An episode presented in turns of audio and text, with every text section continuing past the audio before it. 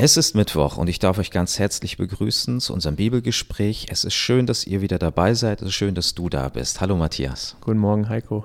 Guten Morgen. Ja, zu zweit wollen wir uns heute an den Text heranmachen, 1. Mose 3, da befinden wir uns. Und ähm, was es heute mit dem Text auf sich hat und woran wir eigentlich anknüpfen, was auch das letzte Mal vielleicht in der Präsenzeinheit hier vor Ort war, das wirst du uns gleich mitteilen. Aber vorher würde ich dich einfach noch bitten, mit uns zu beten. Herr Jesus, ich möchte dir so von Herzen danken, dass du jetzt hier mitten unter uns bist und uns leitest und führst mit deinem Heiligen Geist. Ja, 1. Mose 3, wo es um den Sündenfall geht, da steckt so viel drin, so viel, was uns auch, ja, zeigt, wie gütig, wie gnädig du bist, aber auch wie gerecht du bist und ja, auch welche Schwierigkeiten die Menschen schon von Anfang an hatten und ja, wir möchten dir danken, Herr, dass du die Menschen nicht aufgegeben hast, dass du einen Rettungsplan entworfen hast und ja, dass du uns deine weit ausgestreckte Hand reichst. Und ich möchte einfach wirklich bitten, Herr, dass du Heiko und mir deine Worte in den Mund legst, dass du uns führst und leitest mit deinem Heiligen Geist, uns tieferes Verständnis schenkst und Herr, dass alle Zuhörer einfach gesegnet werden, auch ja, durch diese Aufnahme. Amen. Amen. Ja, ähm, dann sag doch mal mit ähm, ein paar Worten, wie es das letzte Mal so gelaufen ist und mit was ihr euch hier vor Ort beschäftigt habt. Ja, wir hatten eine ganz angeregte Diskussion. Ähm, es ging direkt um die Folgen des Sündenfalls, als ihnen dann die Augen geöffnet wurden. Wie haben sich Adam und Eva dann verhalten? Ne? Sie haben sich versteckt, sie haben sich einen Schurz aus Feigenblättern gemacht. Und dann, ja, kam es zum Gespräch zwischen Gott und Adam und Eva oder eigentlich hat Adam stellvertretend fürs Ehepaar gesprochen und ja, er hat die Schuld gleich auf Eva und sogar auf Gott geschoben, ne? weil er hatte ja Eva von Gott bekommen und die Eva hat die Schuld auch weitergeschoben auf die Schlange. Keiner hat Verantwortung übernommen und daraufhin hat Gott zuerst die Schlange verflucht. Er hat sie nicht reden lassen.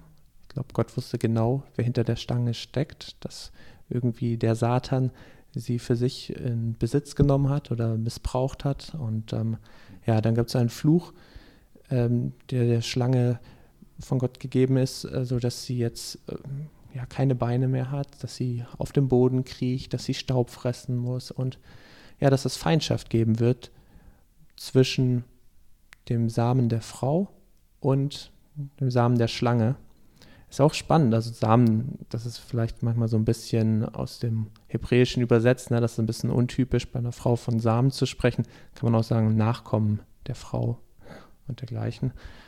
Und jetzt kommen wir zu einer ganz, ganz spannenden Stelle, da steigen wir auch ein. Und zwar will ich mal einfach vorweg schicken, das nennt man das Protoevangelium. Und da gibt es schon, ja, trotz der Bestrafung der Schlange und Fluch jetzt schon auch einen Hoffnungsschimmer, einen großen Hoffnungsschimmer, den Gott trotz dieser Sündübertretung ja, einfach jetzt schon hier kommuniziert. Genau, und ähm, das bedeutet, wir lesen jetzt ab 1. Mose 3, ab Vers 15. Und ich würde einfach mal sagen, wir äh, machen einen Cut bei 19 und dann werden wir sehen, wie wir mit der Zeit hinkommen. Jawohl. Und ich will Feindschaft setzen zwischen dir und dem Weibe und zwischen deinem Nachkommen und ihrem Nachkommen. Der soll dir den Kopf zertreten und du wirst ihn in die Ferse stechen. Und zum Weibe sprach er, ich will dir viel Müh Mühsal schaffen, wenn du schwanger wirst. Unter Mühen sollst du Kinder gebären, und dein Verlangen soll nach deinem Manne sein, aber er soll dein Herr sein. Und zum Manne sprach er, weil du gehorcht hast der Stimme deines Weibes und gegessen von dem Baum, von dem ich dir gebot und sprach, du sollst nicht davon essen. Verflucht sei der Acker um deinetwillen, mit Mühsal sollst du dich von ihm nähren dein Leben lang. Dornen und Disteln soll er dir tragen, und du sollst das Kraut auf dem Felde essen. Im Schweiße deines Angesichts sollst du dein Brot essen, bis du wieder zur Erde werdest, davon du genommen bist. Denn du bist Erde und sollst zur Erde werden. Danke, Heiko. Ich finde es spannend, wo es hier heißt, schon Vers 15, und ich werde Feindschaft setzen zwischen dir und der Frau, zwischen deinem Nachwuchs und ihrem Nachwuchs. Ähm, ja, das hat Eva sicherlich erstmal ganz unmittelbar gedacht. Jetzt gibt es Feindschaft zwischen der Schlange und all meinen Nachkommen, all dem Nachwuchs. Ich glaube, die hat auch nicht viel weiter gedacht, aber jetzt kommt da eine ganz neue Ebene rein. du wirst es uns gleich äh, erzählen, äh, Heiko, wenn es hier heißt, er wird dir den Kopf zermalmen und du, du wirst ihm die Ferse zermalmen. Mhm. Also erstmal ganz allgemein gesprochen, ähm, also wir, du hast es ja schon gesagt, ne, das ist das Protoevangelium. Das ist natürlich ein Hinweis auf den Nachkommen, der auch in der Schrift der neue oder der zweite Adam genannt wird. Und da sehen wir, dass der ähm, auch dafür zuständig ist, diese Verhältnismäßigkeit, die hier in die Schieflage geraten ist, wieder ins Gute zu umkehren. Mhm. Und das ist eine Verheißung, die Gott hier ganz früh ausspricht, dass er ähm, diese Verhältnisse, wie sie jetzt sind, diese Art der Gefallenheit und der Beziehungsstörung auch zu Gott hin, zwischen dem Menschen und Gott, dass er das nicht auf sich beruhen lassen will, sondern dass es eine, einen Zeitpunkt geben wird, wo, ähm, ja, wo es ein, eine Auseinandersetzung geben wird und jemand berufen ist, ähm, dem Feind am Ende den Kopf zu zertreten. Also das kann man sich ja bildlich vorstellen. Das bedeutet, dass der Feind absolut unschädlich gemacht wird. Er wird vollkommen besiegt werden. Aber nicht ohne Verlust, sondern hier ist die Rede ja von, und du wirst ihn in die Ferse stechen. Also es wird auch ähm, ein Preis dafür bezahlt werden. Es wird ein Opfer gebracht. Mhm. Was ich auch spannend finde, ist, es wird ja von einer absoluten Todfeindschaft zwischen dem Samen oder dem Nachwuchs der Frau und dem Nachwuchs oder dem Samen äh, der Schlange gesprochen. Äh, das gibt es ja auch schon so der ganz klassisch natürlichen Art und Weise. Es gibt eine ganz große Feindschaft zwischen Menschen und Schlangen. Ja. Ähm, also ich glaube, kaum ein Tier, wenn überhaupt, das glaube ich, gibt gar keins, ist so verhasst bei den Menschen wie, wie Schlangen. Ähm, das Gefahr, Mensch und Schlange versuchen normalerweise größtmögliche Distanz zueinander zu haben. Und was auch sehr, sehr beeindruckend ist, wie präzise auch diese Verheißung hier schon ist, es wäre ja oft typisch äh, davon zu sprechen, ja, von dem Samen ja, des Mannes, Nachwuchs des Mannes. Oft, wenn wir die Geschlechtsregister lesen, ähm, folgt da ein Mann auf den anderen. Also oft ähm, werden in Geschlechtsregistern vor allem die Männer aufgezählt. Es gibt wirklich auch Frauen, die auch heilsgeschichtlich von größerer Relevanz sind. Die werden auch genannt. Also ähm, zum Beispiel eben Rahab oder äh, Ruth aber es ist eher selten. Und hier, aber schon ganz am Anfang, wird tatsächlich ähm, gesagt, das ist der Nachwuchs oder die Nachkommen der Frau. Was, wenn man sich genau anschaut, Jesus Christus, ja, er wurde ja nicht von einem Mann gezeugt. Er wurde ja nicht von Josef gezeugt, sondern er wurde von Maria geboren. Auch hier ist es ganz präzise auch schon auf Jesus auszulegen. Das finde ich, find ich sehr spannend. Das ist auch sehr spannend und im Judentum sehen wir ja da auch die Parallele, dass ähm, von Geburt an jemand zum ähm, jüdischen Volk dazugezählt wird, wenn seine Mutter jüdischer Abstammung ist. Ja. Und ähm, da wird nicht so ganz auf den Mann geguckt. Das ist auch interessant und da sehen wir hier auch den Ursprung ähm, dieses anderen Aspekts. Das ist eine Unterscheidung auch von anderen Kulturen äh, drum, drumherum. Ja, absolut. Was auch ähm, du schon sehr gut auf den Punkt gebracht hast, ist, dass ähm, ja, da kommt ein Erlöser, der praktisch diesen ewigen Kampf zwischen den Nachkommen der Schlange, das ist der Teufel und seine Dämonen, die finsteren Mächte und auch ja, die Kinder des Teufels, also, also die, die dem Teufel nachfolgen. Ich denke, da sind alle tatsächlich gemeint, ja. Und ähm, ja, Jesu Kinder gemeint, dass es da einen Kampf gibt, ja. Und da gibt es aber einen, der diese Feindschaft, also der diesen Sieg herbeiführt in diesem Kampf zwischen dem Satan und Gott und äh, natürlich auch seinen Kindern. Und das, das ist Jesus Christus selbst. Und ja, wir haben das schon gehört, dass es ja so ist, dass Jesus, er erlöst uns von der Schuld, er besiegt den Tod und den Teufel, er zertritt der Schlange wirklich ähm, das Gesicht, den Kopf aber der Erlöser stirbt bei der Erlösung. Also er bekommt so von der sich windenden Schlange, kann man sagen, noch so ein bisschen die Verse, es kostet ihm sein Leben. Er gibt sein Leben in Liebe zu uns, sein Leben aus lauter Gerechtigkeit, ohne Fehler, ohne Makel. Und ähm, das ist dieser hohe Preis, von dem du gesprochen hast. Mhm.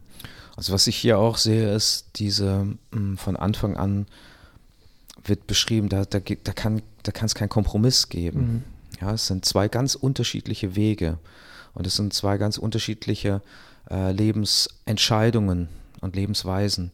In, ich glaube, es ist 2. Thessalonicher 3, da wird auch in einem Vers gesagt, ähm, dass es böse Menschen gibt. Ja. Mhm. Und das muss man auch sehen. Es gibt auch Menschen, die sich nicht für das Gute entscheiden, aus welchem Grund auch immer. Manche schlittern da rein, manche äh, sind, werden zerstört von, von Anfang an schon, wird ihre Seele zerstört, ja, oder, oder geraten in Rebellion. Geraten also in Rebellion, ja. Bewusstes Aufbegehren und wieder das Gute. Manche geben aber auch ganz bewusst Verführungen nach. Mhm. Ja, wir sehen ja ähm, auch bei der Verführung von Jesu, dass ähm, das äh, mit einer ganz großen Macht kommt und einen überwältigen kann. Ja. Versuchung von, von Jesus. Ne? Ja, was habe ich gesagt? Verführung. Ja, Versuchung. ja. Genau. Und, ähm, und Jesus konnte dem widerstehen, aber ähm, wenn wir uns die genauer angucken, dann sehen wir, das sind alles so Einfallstore, wo manche Menschen auch schwach werden und mhm. auch schwach geworden sind. Und deshalb sieht man hier von Anfang an wird äh, eigentlich eine Warnung ausgesprochen, ja. Also zu welchen Nachkommen zählt man sich, ja? In welcher ja. Spur will man laufen? Will man wirklich ähm, sagen, okay, ich, ich ähm, nehme das Steinige auf mich, aber ich nehme damit auch die Verheißung auf mich, ja? Und ich folge dem Plan Gottes nach oder ähm, gehöre ich ähm, der Linie an, die von Anfang an Gott hinterfragt hat, die immer wieder sein Wort auch angegriffen hat, äh, ihn madig gemacht hat, vielleicht auch eine Freude daran hat, andere fallen zu sehen. Das ist auch eine Entscheidung, die getroffen werden muss. Und es ist erstaunlich, aber in dieser Welt, wenn du dich zu Jesus bekennst, und jetzt sind wir ja bei dem, der es erfüllt, wenn du dich zu Jesus bekennst, dann wirst du ja dafür angefeindet für diese Botschaft. Das ist eine Botschaft des Friedens, äh, vom Friedefürst, so habe ich es auch in der letzten Predigt formuliert. Aber wenn du dich dann zu, zu diesem Friedefürsten hältst und ihn bekennst in deinem Leben, dann wirst du sofort auf Hindernisse stoßen. Hm, ja, der Feind, der arbeitet da sicherlich ganz kräftig auch im Hintergrund und gebraucht auch Menschen und Menschen auch, die ihm aktiv nachfolgen. Ne? Die attackieren einen dann, wenn man Jesus nachfolgen will und das auch öffentlich proklamiert. Ja. Jetzt ähm, schauen wir mal weiter bei Vers 16. Zu der Frau sprach er, ich werde sehr vermehren die Mühsal deiner Schwangerschaft. Mit Schmerzen sollst du Kinder gebären. Nach deinem Mann wird dein Verlangen sein, er aber wird über dich herrschen. Also die Strafe wirkt erstmal recht hart, ne? Also in Mühsal sollst du und in Schmerzen sollst du Kinder gebären. Ähm, ich denke, bis dato wäre es so gewesen, dass Eva ohne Schmerzen Kinder geboren hätte, ohne auch die Gefahren, die mit einer Schwangerschaft und Geburt einhergehen, ja, weil Tod gab es eben im Garten Eden noch gar nicht. Jetzt gibt es Schmerzen also, und jetzt gibt es Tod und, ähm, und Gefahren natürlich dann auch. Und ja, das ist eine Strafe, aber es ist kein Fluch. Oder vielleicht ist es doch eine Art, ja, es ist, wie man es ausdrückt. Also er jedenfalls sagt Gott nicht direkt, ich werde dich verfluchen. Aber auf eine Weise ist es eine Strafe. Ja, man könnte sagen, das ist so der Fluch auf jeden Fall des Sündenfalls, die negative Folge. Aber so die Menschen für sich, wie würdest du das sehen? Sind die dann verflucht oder nicht? Also es wird ja nicht so ganz ausdrücklich ausgedrückt. Mhm. Wie interpretierst du das? Ja, es ist ein schmaler Grad. Das ja. ist auch dann die Frage, wie man es genau definiert. Ich würde jetzt persönlich eher von einer Strafe und von einer Folge sprechen. Sünde ja. hat immer Folge, das sehen wir hier. Mhm. Äh, die Sünde kommt in die Welt und die wird nicht einfach so rausgebracht, sondern ähm, sie hat, ähm, wie es auch im Neuen Testament gesagt wird, das, das zieht dann so seine Kreise. Ich glaube aber, dass hier ganz viel auch Geduld und, und Barmherzigkeit deutlich wird von Gott, denn er sagt Sehr ja, gut. Du wirst äh, schwanger werden. Ja. ja. sie hat ja noch keine Kinder. Es hätte auch, das hätte auch eine harte Strafe sein können, dass Gott sagt, naja, ich sehe, mit euch kann man nicht ähm, seine Pläne verfolgen. Mit euch ist, da habe ich Untreue äh, Person äh, an meiner Seite, das will ich nicht mehr, ich gebe euch auf. Hätte er auch sagen können. Ja. Und mit euch wird diese Linie enden und dann mache ich für euch was Neues. Ja. Gerecht wäre das auch gewesen. Es wäre gerecht gewesen. Und hier sieht man aber, wie viel Barmherzigkeit ähm, Gott hat, auch mit dem Sünder. Mhm. Dass zwar die Sünde Folgen hat, aber dass trotz allem darin auch wieder ein Stück weit Bewahrung ist und Gott beschenkt den Menschen. Er sagt, ja, du wirst Probleme jetzt haben, das sind Folgen, das musst du jetzt in Kauf nehmen, aber es ist noch nicht ganz zu Ende mit dir. Es ist noch nicht so, dass ich dich total verworfen hätte. Ja, es geht weiter, auch mit deinen Nachkommen. Und hier sehen wir das auch ähm, bei der zweiten Strafe, bei dem zweiten Aspekt. Nach deinem Mann wird dein Verlangen sein, er aber wird über dich herrschen. Ähm, also Gott hätte auch als Strafe Mann und Frau voneinander trennen können. Sagen, ihr sollt nie wieder zusammenkommen. Ihr habt überhaupt nicht gut miteinander harmoniert oder funktioniert. Und als Strafe trenne ich euch. Dann hätte es auch auf diese Art und Weise jedenfalls keine Nachkommen gegeben. Gott hat natürlich verschiedenste Möglichkeiten oder unzählige Möglichkeiten, aber auch das macht er nicht. Er trennt Mann und Frau nicht. Es gilt immer noch, ne, dass ein Mann Vater und Mutter verlassen wird und ja, Mann und Frau werden ein Fleisch sein. Ähm, das gilt immer noch. Aber ähm, jetzt ist es nicht mehr so in Harmonie. Jetzt ist es nicht mehr so, wie sich das der Schöpfer von Anfang an gedacht hat und wie er auch Ehe und gemeinsames Zusammenleben konzipiert hat. Ich äh, bin überzeugt, dass was wir in Epheser 5 finden, das nennt man so die Haustafel, ja, wo es da heißt, ähm, dass ja die Frau sich dem Manne unterordnen soll, aber der Mann soll die Frau lieben wie Christus die Gemeinde. Also wirklich lieben, so wie Christus, der ja für jeden Menschen auf dieser Erde gestorben ist, in aufopferungsvoller Agape-Liebe und ähm, ja, ganz besonders natürlich auch für die, die dann auch das Heilswerk annehmen. Deshalb wird von der Gemeinde gesprochen, ja, die Erfindung Jesu Christi. So sollen wir unsere Frauen lieben, wie Christus die Gemeinde. Also das ist ein unendlich hohes Maß nicht zu erreichen, aber in dieser Liebe und in dieser Hingabe und Leidenschaft sollen wir unsere Frauen lieben. Und dann, ähm, wenn es irgendwie zu Fragen oder Situationen kommt, dann ist es für den Mann klar, er opfert sich lieber selber auf, als dass seine Frau Schaden erleidet. Er gibt womöglich sogar sein Leben, bevor die Frau ihr Leben geben muss. So in dieser aufopferungsvollen Liebe ist es unser Auftrag, unsere Frauen zu lieben. Und dann ist es auch leicht für die Frau, sich unterzuordnen. Und ich meine, dass das auch so eine Art Schöpfungsordnung ist, die auch schon im Garten Eden Bestand hatte. Ich meine, dass ähm, auch da der Mann den Führungsauftrag hatte, aber in dieser unbändigen Liebe ähm, praktisch äh, der Ehe, der Familie vorzustehen hatte. Das war sein Auftrag ohne die Frau zu unterdrücken, ohne die Frau klein zu halten, ohne irgendein Despotentum. Aber jetzt kommt was anderes. Das ist jetzt Folge der Sünde. Das ist nicht mehr Schöpfungsordnung, sondern Schöpfungsstörung. Ja, jetzt ähm, soll auf einmal der Mann als Strafe über die Frau herrschen. Wie verstehst du nochmal diesen Vers, diesen Aspekt so im Detail? Mhm. Ja, du hast es schon sehr gut ausgelegt. Ähm, dem kann ich mich einfach nur anschließen. Mm, es ist, es ist schwer zu, zu erfassen, schwer zu begreifen. Und ich glaube mhm. auch, dass viele Frauen sich ähm, an, an Begrifflichkeiten wie unterordnen, ähm, stören oder auch mhm. hier an dieser, an der Ausdrucksweise, er soll dein Herr sein. Es hat natürlich auch ich habe das aus der äh, Luther-Übersetzung aus meiner Thompson-Studienbibel vorgelesen. Äh, da da habe ich ja auch nicht von Frau gesprochen, sondern vom Weibe. Ja, das hat, da hat sich die Sprache schon grundlegend verändert. Ich, ähm, ich würde immer dafür werben, dass man, dass man den Gedanken versucht zu erfassen und dass man sich nicht an einzelnen Begrifflichkeiten ähm, aufhängt ähm, und die vielleicht überinterpretiert in dem heutigen Kontext, in dem wir stehen. Mhm. Wenn es aber davon äh, spricht, ähm, von, der, von der Ordnung, die Gott hier einsetzt, dann ist das natürlich eine Herausforderung. Das ist keine Belohnung, das müssen wir sehen. Und das ist ähm, auch ein Teil der Strafe an die Frau, dass der Mann jetzt über sie Herr ist.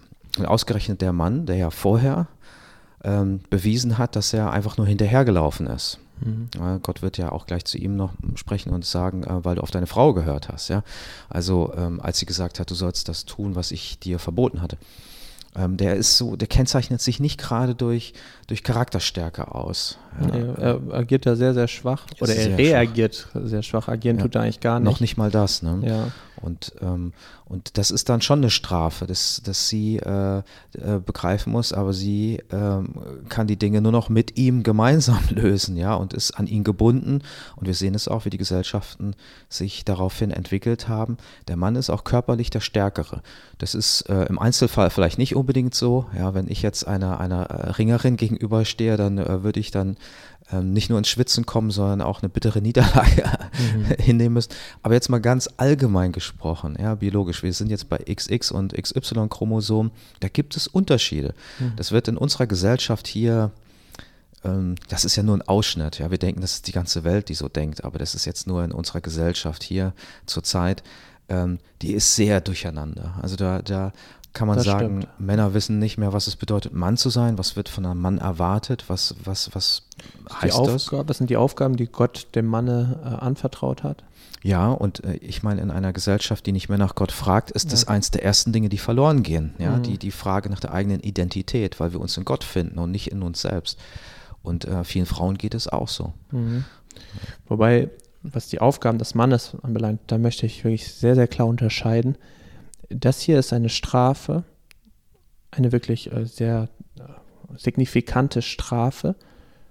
Und das heißt aber nicht, dass wir Christen ähm, ja diese Strafe versuchen, irgendwie Realität werden zu lassen in unseren Familien. Also das ist ganz wichtig. Das ist tatsächlich allgemein oft so, dass der Mann oder die Männer die Frauen unterdrücken. Das war nicht Gottes anfänglicher Plan, das ist auch nicht gut. Das wollen wir auch gar nicht schönreden. Wir sind aufgefordert, nach der Haustafel zu leben in Epheser 5, ja. nämlich unsere Frauen so zu lieben wie Christus die Gemeinde, obgleich es diese Strafe gibt. Aber wir sollen uns nicht an dieser Strafe orientieren, wir sollen uns äh, ja, nach der Schöpfungsordnung orientieren oder wie es einmal, äh, ja, okay, wir sind dann nicht mehr verheiratet im neuen Jerusalem, das ist dann nochmal anders, ja, aber wie es eigentlich von Gott im Himmel erdacht war, ohne den Sündenfall. Und ja, daher ähm, werden wir das beobachten in dieser Welt, dass diese Strafe des Herrschens des Mannes über die Frau immer wieder zum Tragen kommt. Aber wir sollen alles dran setzen, da bin ich voll überzeugt von, dass das nicht in unseren Familien passiert, sondern dass wir da die Frau lieben wie Christus die Gemeinde. Und dann ist es für die Frau auch äh, nicht so eine Schwierigkeit, sich unterzuordnen, weil sie weiß, der Mann denkt, bevor er an sich denkt, zuerst an sie ja. an die Frau. Also arm dazu. Ähm, das ist nicht das, was, was wir in unseren ja. äh, Familien ähm, verwirklichen. Das ist, nicht, das ist nicht der Auftrag, der hier gegeben wird. Der Auftrag, der steht im Epheserbrief, ne, Kapitel 5. Ähm, ich meine, irgendwas mit ab Vers 22 oder so wird das nochmal aufgenommen. Und das ist genau das, ähm, was du auch sagst. Und ich glaube, äh, Männer tun gut daran, diesen Vers nicht zu zitieren, um irgendeine Vormachtstellung zu zementieren. Ja, Besonders, also wenn sie das nötig haben, mhm. ist, ist das ähm, Unfug. Ähm, stattdessen sollten wir, und das ist für mich auch maßgeblich der Fall, ähm, uns daran orientieren, was es bedeutet zu lernen, ähm, wie, wie Christus uns liebt, wie Christus die Gemeinde liebt. Und das ist so ein, ein hohes, starkes Vorbild. Also da, äh, ihm können wir niemals das Wasser reichen. Und es bleibt ein Lernfeld, das ganze Leben lang. Und ich glaube, dass unsere Familien, dass unsere Ehen davon profitieren, wenn wir auch als Männer uns danach ausstrecken, genau das zu tun. Ja, weil es ist, es ist eine riesige Herausforderung, aber das ist so, wie sich das der Herr gewünscht hat. Ich denke, so, er wollte, dass wir, und er möchte das auch noch heute, dass wir möglichst in ganz großer Harmonie miteinander leben, wo Agape-Liebe ganz, ganz groß wird und auch natürlich die anderen Formen, anderen vier Formen der Liebe, ja, dass die ganz groß werden in unseren Ehen und dass es nicht so ein Machtkampf ist zwischen Mann und Frau, tatsächlich in dieser Welt ist das ganz oft so, der Machtkampf zwischen Mann und Frau. Das, deshalb wird auch um irgendwelchen Quoten diskutiert und dies und das, weil es gibt einen Machtkampf. Aber wir sollten schauen, dass in unserer christlichen Familie kein Machtkampf aufkommt, sondern dass wir, wie du sagst, Epheser 5 beherzigen. Ja, schön. Eine schwierige Stelle, denke ich, die wir äh, ja doch jetzt ein bisschen ausführlicher besprochen haben. Und dann wollen wir doch mal weiterschauen. Heiko, wie geht's denn weiter? Ja, und zum Manne sprach er, weil du gehorcht hast der Stimme deines Weibes und gegessen von dem Baum, von dem ich dir geboten und sprach, du sollst nicht davon essen. Also er, jetzt wird erstmal der Mann in den Fokus gerückt und Ähm, Gott spricht ihn an und ähm, sagt ihm zuerst, was sein Vergehen war. Dass er auch die Führungsrolle gar nicht wahrgenommen hat, ne? Die Verantwortung ja. auch für seine Frau. Er, ja. Und das in dieser Liebe hat er nicht gemacht. Er war irgendwo oder nirgendwo. Ja. Äh, hat sich auch nicht zwischen der Frau und die Schlange gestellt, hat sie nicht geschützt, äh, hat auf ganzer Linie versagt. Ich bin immer ganz hart und straight.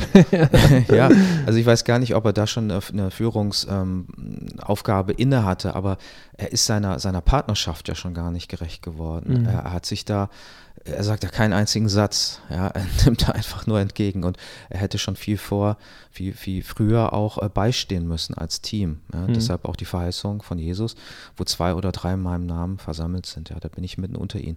Und das ist dieses, einander zu stärken, füreinander da zu sein. Äh, nicht zuletzt auch in den Ehen. Ja, so diese positive Führungsaufgabe, die ziehe ich daraus, dass das heißt, ne, ich will ihm eine Gehilfin machen. Ne? Also, ja. dass äh, praktisch äh, Gott sieht, dass der Mensch oder Adam alleine überfordert ist. Er braucht Unterstützung und er lebt auch nicht in dieser Fülle, ja, weil er auch, so hat ihn Gott geschaffen als ein Gemeinschaftswesen, braucht Austausch, braucht ein Gegenüber, gleichwertig, gleichwertig, auch nach dem Ebenbilde Gottes geschaffen. Aber dieses, ja, heute ist das natürlich überhaupt nicht on vogue. Also, das heißt, aber ich, da habe ich so ein bisschen raus verstanden aus dieser Schöpfungsordnung zu sagen, dass er so eine gewisse Führungsaufgabe hatte, mehr Verantwortung in diesem Punkt, aber dann auch, ne, hier sehen wir auch größeres Versagen bei ihm. Das müssen wir auch wirklich festhalten. Ja, und deshalb ähm, wird ihm auch eine Strafe auferlegt. Verflucht sei der Acker um deinetwillen. Ja, also da muss man genau hinschauen. Ähm, es wird zwar ein Fluch ausgesprochen, aber eben auf den Acker, hm. nicht auf, auf Adam selbst. Auf den Erdboden, ja, richtig. Und mit Mühsal sollst du dich von ihm nähren dein Leben lang. Dornen und Disteln soll er dir tragen und du sollst das Kraut auf dem Felde essen. Und dann geht es noch weiter, das, was viele auch kennen, im Schweiße deines Angesichts sollst du dein Brot essen, bis du wieder zur Erde werdest, davon du genommen bist, denn du bist Erde und sollst zur Erde werden. Mhm. Ja, also ich glaube, also was wir ganz, ganz sicher sagen können, ist, dass A Arbeit eine göttliche Erfindung ist, ja, die es auch ja. schon im Garten Eden gab. Er sollte da den Garten bebauen. Also mhm. das ist keine Folge des Sündenfalls, Arbeit. Ich glaube, auch auf eine Weise ist das in gewisser Weise auch sinnstiftend Arbeit. Wir sind von Gott als kreative Wesen geschaffen, als auch, wir können durchaus auch effiziente Wesen sein, also zielstrebige Wesen. Und das kann man gut auch in Arbeit ausdrücken. Also das war und ist auf jeden Fall ein Gedanke Gottes schon vor dem Sündenfall. Aber nicht mit dieser Mühe, hm. nicht mit diesem Schweiß, nicht mit diesem Aufreiben. Ne? Und ja, wenn der Ackerboden verflucht ist, ja, dann, dann denkt man an wirklich ausgetrockneten Ackerboden, vielleicht nährstoffarmen Ackerboden, an, ja, wir lesen hier von Dornen und Disteln. Also das sind ja irgendwie Gewächse, die eigentlich die Aufzucht von Kulturpflanzen unterbinden oder äh, stören. Ja. Ich denke, so in dieser Form gab es das wohl vorher nicht. Ja, also wir sehen davor ein, ähm, ein Paradies, das Gott ähm, optimal aufgestellt hat. Mhm. Und wenn wir uns anschauen, wie es auch weitergeht, äh, wir lesen im Pentateuch selbst schon davon, wie viel Hungersnöte es gab, dass die Leute immer wieder ihre Heimat verlassen mussten, dass sie Unterschlupf gesucht haben. Auch die biblische Geschichte ist ja voll davon, genau von diesen, von diesen Ereignissen. Und das ist etwas, was bis in die heutige Zeit da ist. Also mh, mm, wir, wir können ja vieles herstellen, was Luxusgüter anbelangt. Ja, ja. Ähm, aber wenn wir sehen, wovon wir wirklich leben, dann sind es eben nicht diese, diese Luxusgüter oder Dinge, die, die nice to have sind, sondern da geht es um, um die Basis. Wir müssen uns ernähren. Der Körper ist genauso wie vor tausenden Jahren immer noch darauf angewiesen, dass er ähm, Nahrung zu sich nimmt. Und diese Nahrung, die muss man dem Boden abgewinnen, muss man ihm, muss man dort erringen. Und ähm, die heutige Landwirtschaft ist genauso wie vor 5000, vor 6000 ja, oder wann auch immer, genauso abhängig immer noch von, äh, von außen, von dem, was Gott schenkt. Und ähm, wir haben das jetzt auch immer wieder so im Gespräch. Es, es ist immer realistisch. Es bleibt auch realistisch, dass auch wieder Zeiten kommen, äh, wo es ganz knapp sein könnte, auch mit Lebensmitteln. Ja, richtig. Also wenn es da heißt, im Schweiße deines Angesichts sollst du, dann sieht man Adam und auch alle seine Nachkommen, die müssen sich sehr bemühen, um sozusagen den täglichen Unterhalt, die Nahrung sich zu erarbeiten. Mit viel Kraft, mit viel Aufwand, mit viel Aufreiben. Und es ist gar nicht garantiert, dass immer genug Nahrung zur Verfügung steht. Hast du auch angedeutet, ne? Hungersnöte, schlechte Ernten. Und das gab es vorher nicht im Garten Eden. Da war immer eine absolute Fülle da. Und ohne diese Mühsal, ohne diesen Schweiß, sondern mit einer sicherlich gewissen Leichtigkeit. Es gab ja eben kein Unkraut, keine Pflanzen, die den, den Wachstum dieser Kulturpflanzen unterbunden haben oder nährstoffarmen Ackerboden und so. Und das ist jetzt anders. Das ist Folge dieses Sündenfalls. Und das prägt natürlich ja, die ganze Menschheitsgeschichte. Es geht immer auch um gute und schlechte Ernten, um Völker, die aufsteigen, weil sie gerade Bewässerungssysteme erfunden haben und äh, ja tatsächlich auch Vorrat sich anlegen konnten und Völker, die dahin darben, weil das eben an Regen fehlt, weil es ähm, an vielen, vielen Nährstoffen und dergleichen und das ist ein, auch eine Mangelerscheinung, ja. Und so sehen wir, es ist nicht mehr so garantiert. Und ich denke auch, wenn es hier heißt, ne, und du so, wirst das Kraut des Feldes essen, ich denke, vielleicht haben sich Adam und Eva auch viel mehr von den Bäumen ernährt, die eben Früchte getragen haben, die man nicht irgendwie groß bebauen und pflegen und gießen muss, wo man einfach die Früchte vom Baum pflücken konnte wie sie es ja dann auch mit dem falschen Baum gemacht haben. Und da kam auch viel Leichtigkeit her. Heute ernährt sich der Mensch viel mehr von diesen Kulturpflanzen, die viel mehr gepflegt, gehegt und bearbeitet werden müssen. Ähm, und das immer im Schweiß des Angesichts. Ne? Ja. Und ähm, trotzdem steckt da auch wieder Gnade drin. Ja, der, der Ackerboden ist verflucht, aber es heißt, sollst du dein Brot essen. Ja. Mm, richtig. Also das ist auch trotzdem eine Zusage. Ähm, du wirst dem Boden was abbringen. Es wird schwer sein, es wird mühsam sein, aber du wirst äh, nicht zugrunde gehen oder ich lasse dich jetzt nicht verfallen. Dein, dein Leben soll hier nicht enden an diesem Punkt. Aber es wird enden und das steckt ja auch drin. Genau, das ist dann im zweiten Teil dieses äh, Vers 19. Denn da heißt es, denn Staub bist du und zum Staub wirst du zurückkehren. Mhm. Und ja, das war bisher nicht. Bisher gab es keinen Tod, nur ewiges Leben im Garten Eden. Und jetzt auf einmal gibt es so eine Art Kreislauf. Ja? Also der Mensch ist aus Staub, aus Erdboden geschaffen und wird wieder nach dem ersten Tod äh, zu Staub und Erdboden. Klar, wir als Seele, als geistlicher Mensch, Ruach, wir, wir leben weiter, aber der aber der Mensch so ja, mit seinem Leib, der verfällt wieder zu Erdboden, wieder zu Staub.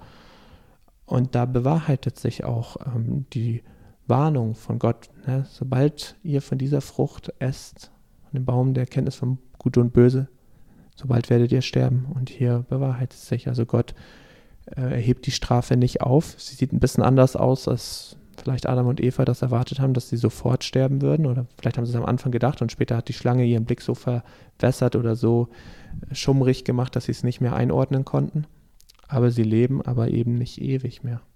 Ja, also es ist genauso wie Gott es von Anfang an gesagt hat, wenn sie von dieser Frucht essen, dann ähm, werden sie gewisslich sterben, hat er gesagt. Mhm. Und jetzt ähm, ist es das, was tatsächlich Fakt ist. Jeder Mensch muss sterben. Es ist ein, ein, es ist ein Teil des Lebenskonzeptes in dieser Welt geworden und wir kommen nicht drum herum. Also ähm, es gibt viele Dinge, äh, wo wir Bewahrung erleben dürfen, aber ähm, das ist etwas, was uns alle eint. Ja? Die, dieses Leben hier endet einmal. Und ähm, das hat sich bewahrheitet und das andere auch. Ja, er hat ja gesagt, ähm, Baum der Erkenntnis von Gut und Böse. Sie erkennen es ja jetzt hier an dieser Stelle. Mhm. Ja, es trifft alles genauso zu, wie Gott es gesagt hat. Ja, und da dürfen wir uns drauf verlassen. Wenn Gott was verspricht, dann hält er es auch. Wenn, er Gott, wenn Gott Verheißungen uns gibt, dann können wir uns drauf stellen. Wenn wir ihm nachfolgen, gehorsam sind und er sagt, das möchte er segnen, das wird er segnen, dann lasst uns das im Glauben auch annehmen, dann lasst uns ähm, voller Freude äh, dieses Wort Gottes in unserem Alltag leben, lebendig werden, dass uns das dann auch wirklich beherzigen. Ja, zum Beispiel, trachtet zuerst nach dem Reich Gottes und nach seiner Gerechtigkeit und alles andere wird euch hinzufallen. Matthäus 6,33. Das ist eine Verheißung, das ist eine Zusage. Und dieses Versprechen macht Gott und Gott hat noch nie einer seiner Worte fallen gelassen. Und äh, da können wir uns drauf verlassen. Und auch so, wenn es darum geht, ja, wenn ihr euch von mir abwendet, wenn ihr anderen Göttern nachlauft, dann ziehe ich meinen Segen ab. Dann ähm, werdet ihr viele schwierige Situationen erleben. Dann werdet ihr nämlich nicht erleben, wie, ja, wie ich für euch streite und kämpfe, weil ihr dann euer Leben versucht selbst zu bestreiten, ja, und in eurer Schwachheit werdet ihr fallen, ja. Das, das kommt sehr deutlich in der Bibel vor und ich denke, es ist so wichtig, dass wir Gottes Wort ernst nehmen, auch jetzt in unserem Alltag, da wo wir stehen. Ähm, es gibt Versuchungen, Verlockungen, wie es damals das schon gab, in 1. Mose äh, 3 gibt es das noch heute. Der Feind operiert noch mit den ähnlichen Schlichen und Tücken und Listen. Also er, ja, er wiederholt sich auch immer wieder, aber er ist sehr, sehr heimtückisch. Wir müssen wachsam sein. Aber wenn wir auf Gott vertrauen, wenn wir an seine Hand gehen, dann äh, können wir auch diese Herausforderungen, diese Versuchungen überwinden. Gottes genau. Hilfe. Sehr gut. Ich denke, das war ein gutes Schlusswort. Wir hoffen, dass euch dieses Wort auch begleitet und dass ihr, wenn ihr in eine schwierige Situation kommt oder gerade euch befindet, dass ihr spürt und erkennen dürft, Gott ist treu und zuverlässig. Ja, dann Heiko, würde ich dich nochmal bitten, mit uns zum Abschluss zu beten. Himmlischer Vater, danke, dass du uns dein Wort gegeben hast. Und es ist kein altes, verstaubtes Wort, sondern es ist ein klares, ein deutliches Wort. Danke, dass du dass du uns heute dadurch ansprichst, dass du uns Mut machst, dir zu vertrauen und dass wir in dir jemanden finden, der auch durch alle Probleme hindurch uns sicher führt.